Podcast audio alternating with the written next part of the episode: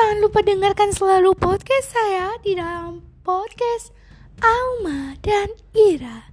Mungkin itu dulu ya namanya. Dengarkan podcast-podcast cerita-cerita. Eh, kayaknya kayaknya kalimatnya kagak efektif amat.